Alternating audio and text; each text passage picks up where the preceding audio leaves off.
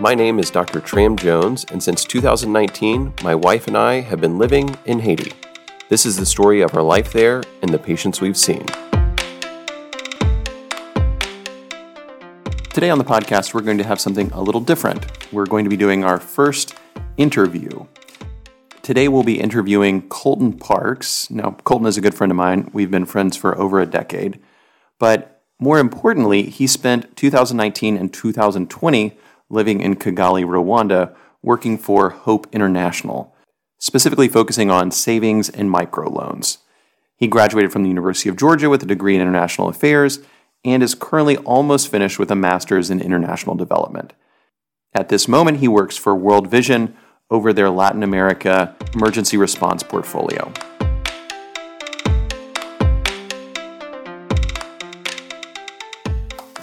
Okay, Colton. Well, let's begin. I just want to hear about you a little bit personally. Tell me about your time in Rwanda. And I think it's interesting because obviously we lived in Haiti while you lived in Rwanda, and living in a developing country is a little different wherever you are. It's not all one basket.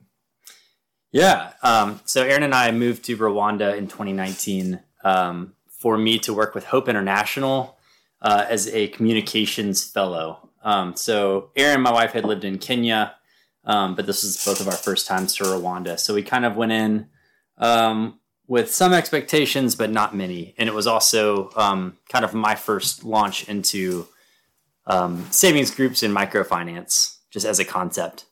And you know, I think that's a lot of what we want to talk about today because we we're just trying to talk about business in the developing world, which is a broad, broad topic. But I wanted to get you on because this is what you've you've done a good bit of. So to start off with, tell us the basic problems for poor people in developing nations in regards to accessing capital or saving. I mean, what what where are the rubs?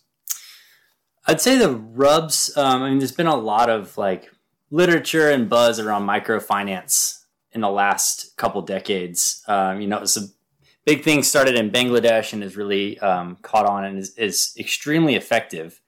Um, however, I think what people miss is that microfinance only catches um, a very small top percentage of people. Um, and the reality of Rwanda, at least, is uh, Rwanda is 85% agriculturalists, mm. rural farmers living outside the city.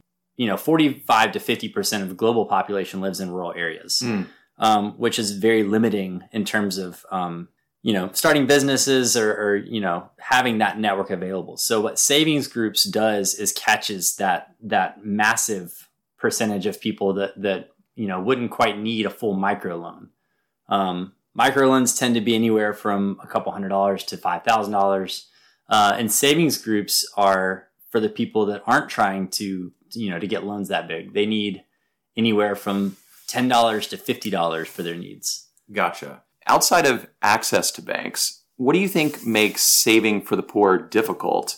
I mean, is it that there's so many urgent short-term needs, or, or what? What exactly is it? It's definitely that there's so many short-term urgent needs. Um, additionally, saving as a concept um, is is just kind of a luxury in a lot of the developing world. Generally, when expenses tend to to measure higher than income, um, or even if you're breaking even, saving is not a priority. Um, much in the same way it would be for us. If if, mm. if our you know our daily or monthly costs were higher than what we're making, we're, we're not going to put money away. Like um, if, our, um, if our kid can't go to school, we're probably not saving for retirement. Exactly. Retirement. exactly.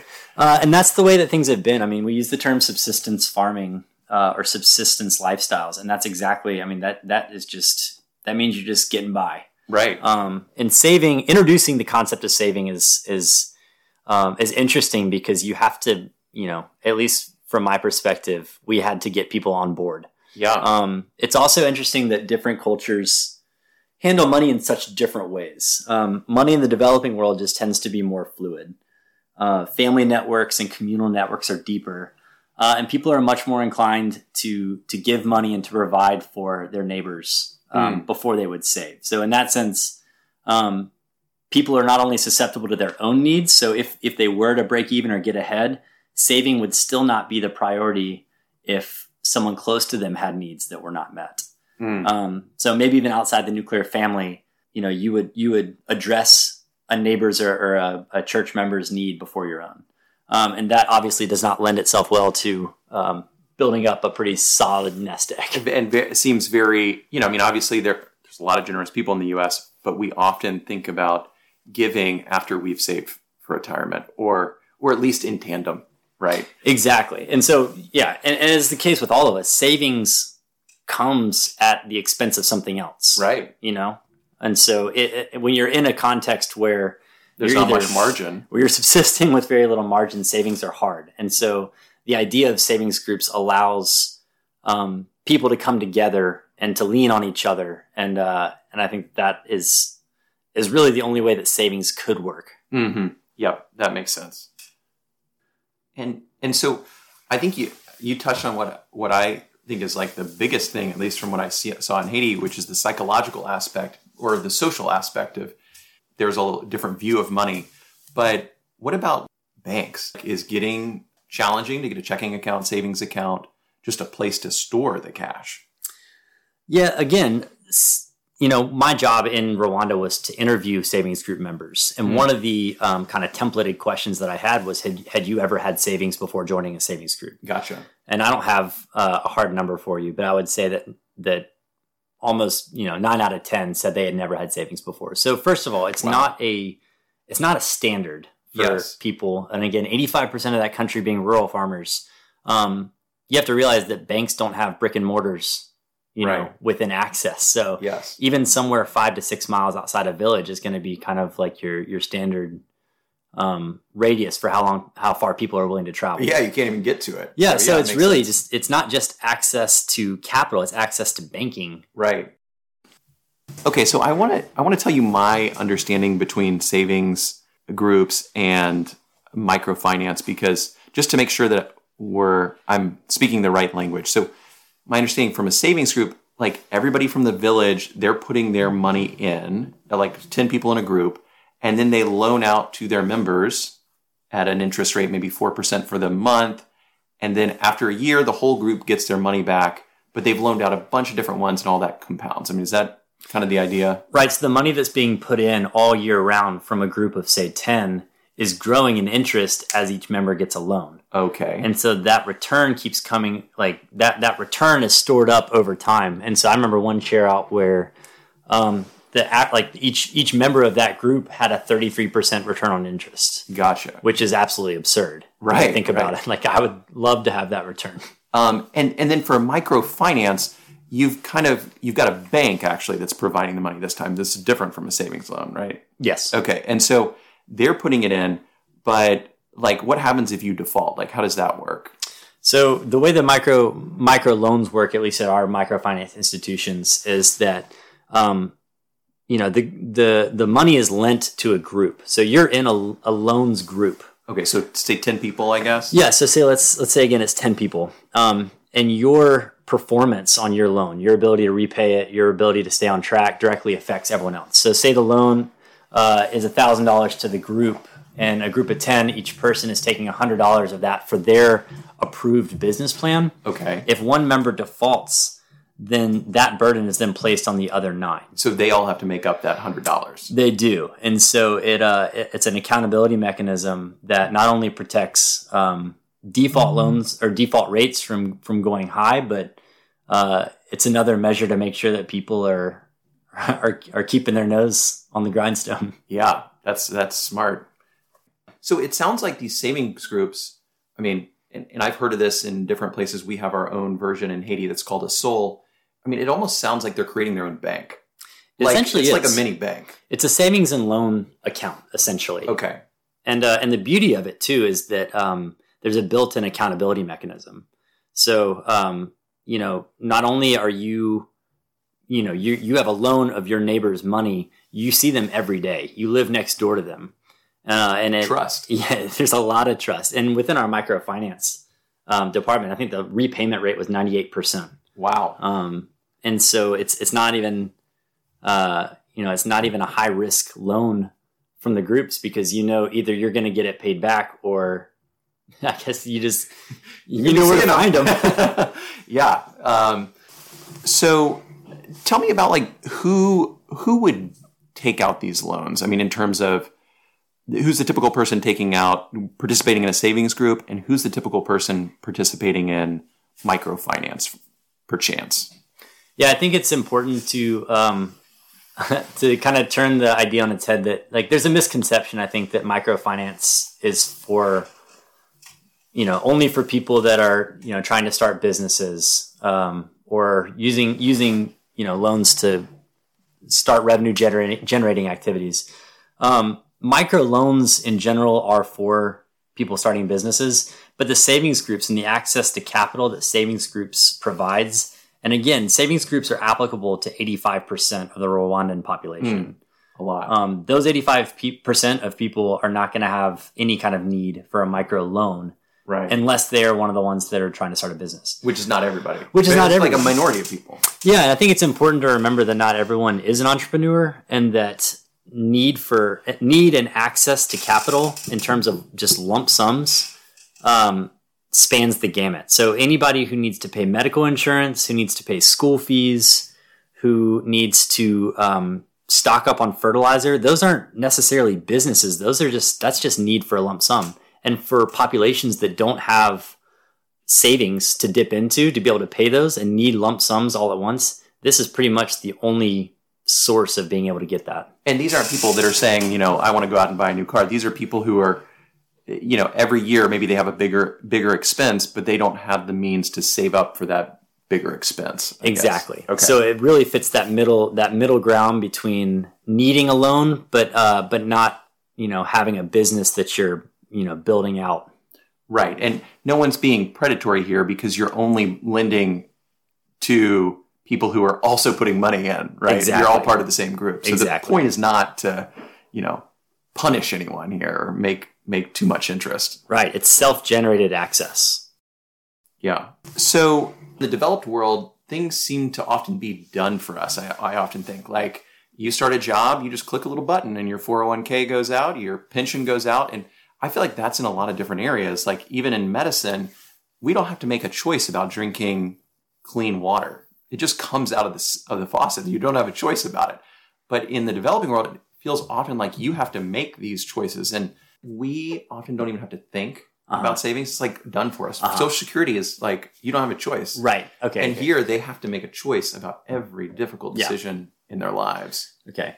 So yeah, like I kind of said or I mentioned before, savings is a luxury that comes at the expense of covering different costs. Um, you know, there's a whole myriad of of expenses that any given family has, whether it's school fees, shoes, clothes for the kids, uh, fertilizer, transport transportation of their you know crops to the market, and uh, and savings, as you can guess, generally comes last after all those things mm-hmm. are covered. Like if you're if you're sacrificing paying your kids school fees in order to um, to buy seeds for the upcoming you know harvest year, um, then you're not going to be inclined to save. Um, so it does take uh, a lot of a lot of push. Um, I think mentally and emotionally to uh, to delay an immediate need in the hopes that you would have uh, a margin later. Well, and going back to what you said, it almost sounds like it could be viewed. I don't know if selfish is the right word, but uh, like you're not you're not providing the immediate need for maybe a relative or something like that. Maybe maybe I don't know if that doesn't go into the communal spirit sometimes. Yeah, and that's the beauty of the savings groups. Um, again, like if you know, as I, when I grew up, I had a savings account and it was in Bank of America and it, you know, it was 0.3% return or interest on that. Like if there wasn't a return on these savings, it would make zero sense mm. Because the expenses are always going to outlast the income. And mm. so there's no need for savings because you have to cover expenses now. Mm-hmm. The beauty of these savings groups are that they grow mm. at, at, a like pretty moderate interest rate, but also that you're doing them communally. Um, so in hmm. Rwanda, we had I think there's 350,000 people in savings groups in Rwanda alone. Oh my gosh. Um, and those people are organized into circles of community, you know, neighbors, people, and, you know, generally they're, they're started within, from within churches. Um, and so not only do you have a mechanism for saving, but you have accountability to deal with those challenges. Um, and you're not going it alone. Mm. So you're not the only one in your, in your community making what would seem like a culturally irrational decision to put money away instead of covering costs costs now, um, because you're doing it alongside your relatives, your fellow church parishioners. Mm. Does that make sense? Yeah, absolutely. And you know, I, I often have this idea, and I'd love to get your response. That you know, we often hear that there's a billion barefoot entrepreneurs that are just waiting to start businesses in the in the developing world.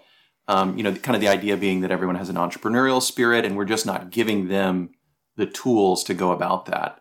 Um, but I I think sometimes that can be a little maybe uh, simplistic because when we think about an entrepreneur in the U.S., we think about a major risk taker, somebody who's willing to bet it all, and you know they could go bust or they could make a lot of money.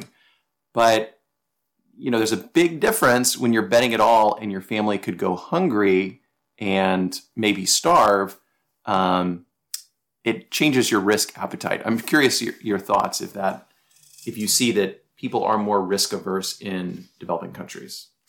I would definitely say that people are, are more risk averse. Um, and I want to I want to touch on this too. This is somewhat peripheral to what you asked, but um, you know, one of the things that I learned too is that um, that you know I worked for Hope International. One of their slogans had to do with uh, I think it was like something like everyone is an entrepreneur, or it wasn't that direct, but um, they ended up changing it because they realized that not everyone is an entrepreneur. Mm. Mm. And um, I would maybe even venture to say that the majority of, of people that need loans, especially from savings groups, um, are not necessarily trying to start a business Mm. as much as use capital to pay school fees or whatever.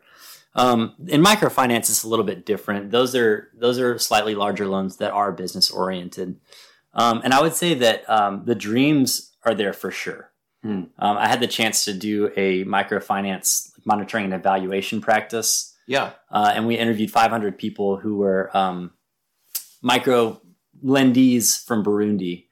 And um, every single one of them had a dream for something, and, and it wasn't necessarily to become a real estate magnate or a, um, you know, a restaurant franchise owner. Right. Um, and I think what we have to realize too is that businesses don't have to have this massive capital injection Mm. um, not everyone is trying to buy a year's worth of inventory for a corner store. Right. Um, a lot of times, those obstacles of, of capital are actually pretty small obstacles. Mm. Um, you know, people operate differently in different cultures. And in Rwanda and Burundi, um, people have uh, this street sense about creating business, Mm. um, and they're run entirely different ways, um, and it's really cool to watch. But the rest, the risk appetite is definitely there. Um, I would say that it's lower because people are risking collateral, they're risking relationships, they're Right. risking um, their reputation in the neighborhood. Because again, these micro lending groups even are within accountability groups, Right. and uh, it's a zero sum game. So if you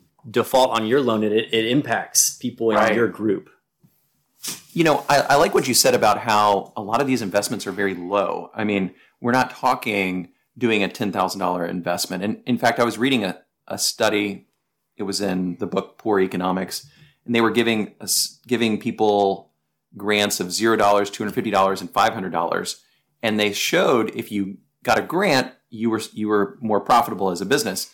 But the difference between giving $250 and $500, there was no statistical difference. Almost to say, like, you know we're not we're not saying that everyone has to create like you said a big store like a CVS or something like that it might be something very small and they may not have use for some higher level of capital it might actually be counterproductive is that generally Yeah, and it depends on the business. And one of the cool things that um, that the program did in Burundi was that business plans had to be approved by everyone involved. Mm. So if I came forward with a business plan and um, the capital needs were, you know, absolutely absurd and required, you know, you know, buying a lot of inventory or assets, then that could very easily be vetoed by the group. Um, again, businesses can can vary across all across the entire spectrum. sure Um, you know, there was a kid in uh, in Rwanda that started a business from buying two chickens, Hmm. and um, by the time he had kept selling chicks, selling eggs, breeding the chickens, bought a couple pigs, um, he had actually just bought a cow, and this kid was ten years old yeah and many of the elders in that village would not even have a cow. So again, it can be as simple as the capital needed to buy a couple of chickens. Um, Mm. From a microfinance standpoint, obviously those loans are a little bit bigger. Um, it can it can be as simple as leasing a motorcycle. So Right. that was a very common business, So you could be a motor taxi. Exactly. Yeah. and so you're paying a, a fee each month, um, you know, to actually use the motorcycle, uh, and that allows you to eventually buy your own motorcycle and maybe hire a few other people. And I, you know, it's interesting. You you said that Rwanda and Burundi almost have like an intuitive sense for business. I'm curious. You know, I know you have intimate experience in Rwanda, but you've also worked in other places. Like, how do you feel like? Like, do you feel like this model is going to work the same in every country? Are there some cultures that are maybe not as apt for this? I mean, I'm, I'm just curious your thoughts. It's definitely not a boilerplate approach. Okay. Um, you know, there are countries where some of the, where these principles would apply and work well. Um, but again, I keep flip flopping back between savings groups and microfinance. Right, right, some of the principles are the same. yep. Um, there was a very large development organization based in Atlanta that um, that tried to start. They called them v- VSLAs, so Village Savings and Loans accounts, Okay. um, and it failed miserably Hmm. in the U.S. And they were trying to start it in low socioeconomic areas In the U in the U.S. Not in the U.S. in okay. Atlanta, Okay. in our own city. Um, and they found that where it did marginally work was among refugee populations. Huh. And so there is something endemic to different cultures that that allow savings groups and micro lending, especially when it's interconnected relationally with with your community, allows that to flourish. But I definitely wouldn't say it's it's a blanket approach that works. Sure. So it's part of the puzzle, but not the. You know, this isn't gonna.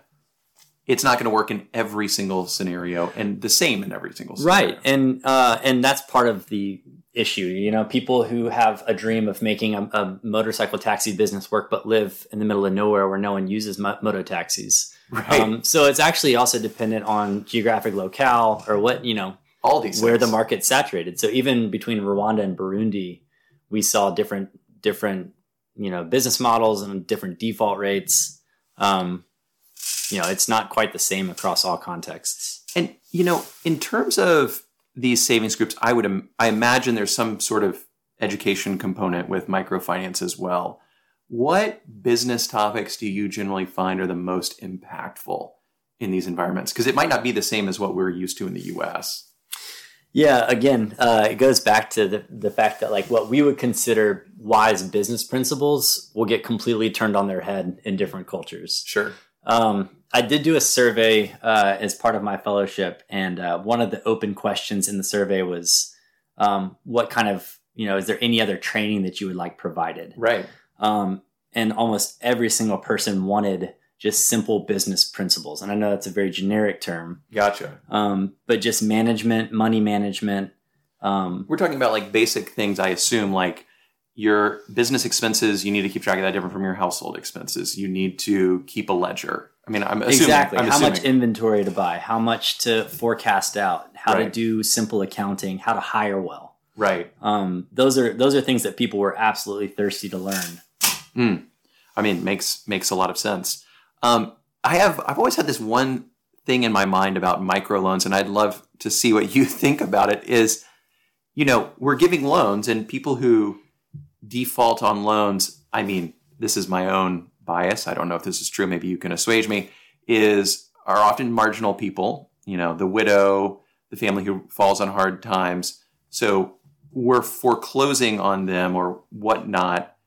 I mean, what do you do? You, do you find that to be the case? Uh, I mean, i- or if a church wants to get involved in microfinance, are they going to suddenly be foreclosing on the the most marginalized among among us? It's a really difficult question, and um, I wish that we had somebody in this interview from Hope who worked directly for the Sure. microfinance institutions, because especially during um, early 2020, this was like the question. Mm, You know, with COVID, with government shutdowns all across the world, um, especially where we give out loans. You know, what were what was what And was if- to be expected. and if people don't pay back, I mean, that loses trust, and then maybe nobody pays back. Yeah, and again, that's where the structure of both savings groups and the micro lending groups come into come into account. So I know with um, with our microfinance institution in Burundi called Turame, um, and the one in Rwanda, there was loan officers, and those loan officers take a very very relational approach. So they're not just a face behind a computer or um, somebody who quote unquote works at the bank, um, they're actually invested in these lendees, and so um, you know they they're able to see the warning signs. They're able to see if um, you know if the business owner's on a bad track to not be able to pay this back. Um, and then the other fact of the matter is, you know, in that structure, again, you're accountable to all the people sitting across from you in your circle. Right. Um, and powerful. so um, there's grace periods for sure. And one of those mechanisms is routine monitoring from the groups and from the loan officers. Um, but there is a, a really tough intersection between um, one person's default affecting the rest of the group Right. and giving grace. It, it seems so much. It's so interesting how you describe it because it's so different from like a U.S. bank where we think of it as like a top-down approach, and versus here, it's like every little group is almost managing it by itself, and it's really the only, uh, in my experience, is one of the only ways you can really effectively work in the developing world is to work communally, like on a almost on a one-on-one group and group basis. Yeah, and that's the beauty of a lot of the developing world um, is is the way that their community looks Mm. is extremely conducive to that kind of accountability. Sure. Um, and even I think if you were to play that out here, I would be much more uh, on my toes if I t- if I took a loan from a All your closest friends. I mean, goodness, my yeah. closest friends rather than a bank. Um, Right. And, And we're so- a more individualistic culture in general. oh, Uh, for sure. And so it's got to be even more Yeah, there. and so it really works well to that extent. Yeah. Well, thanks so much for joining me, Colton. Um, I know that uh, you know it's it's fun because we've been friends for a long time, but also fun as I get to see my friends become experts in certain areas uh, and to be able to hear their thoughts. Um, so yeah, thanks for joining. Yeah, thanks so much, Tram.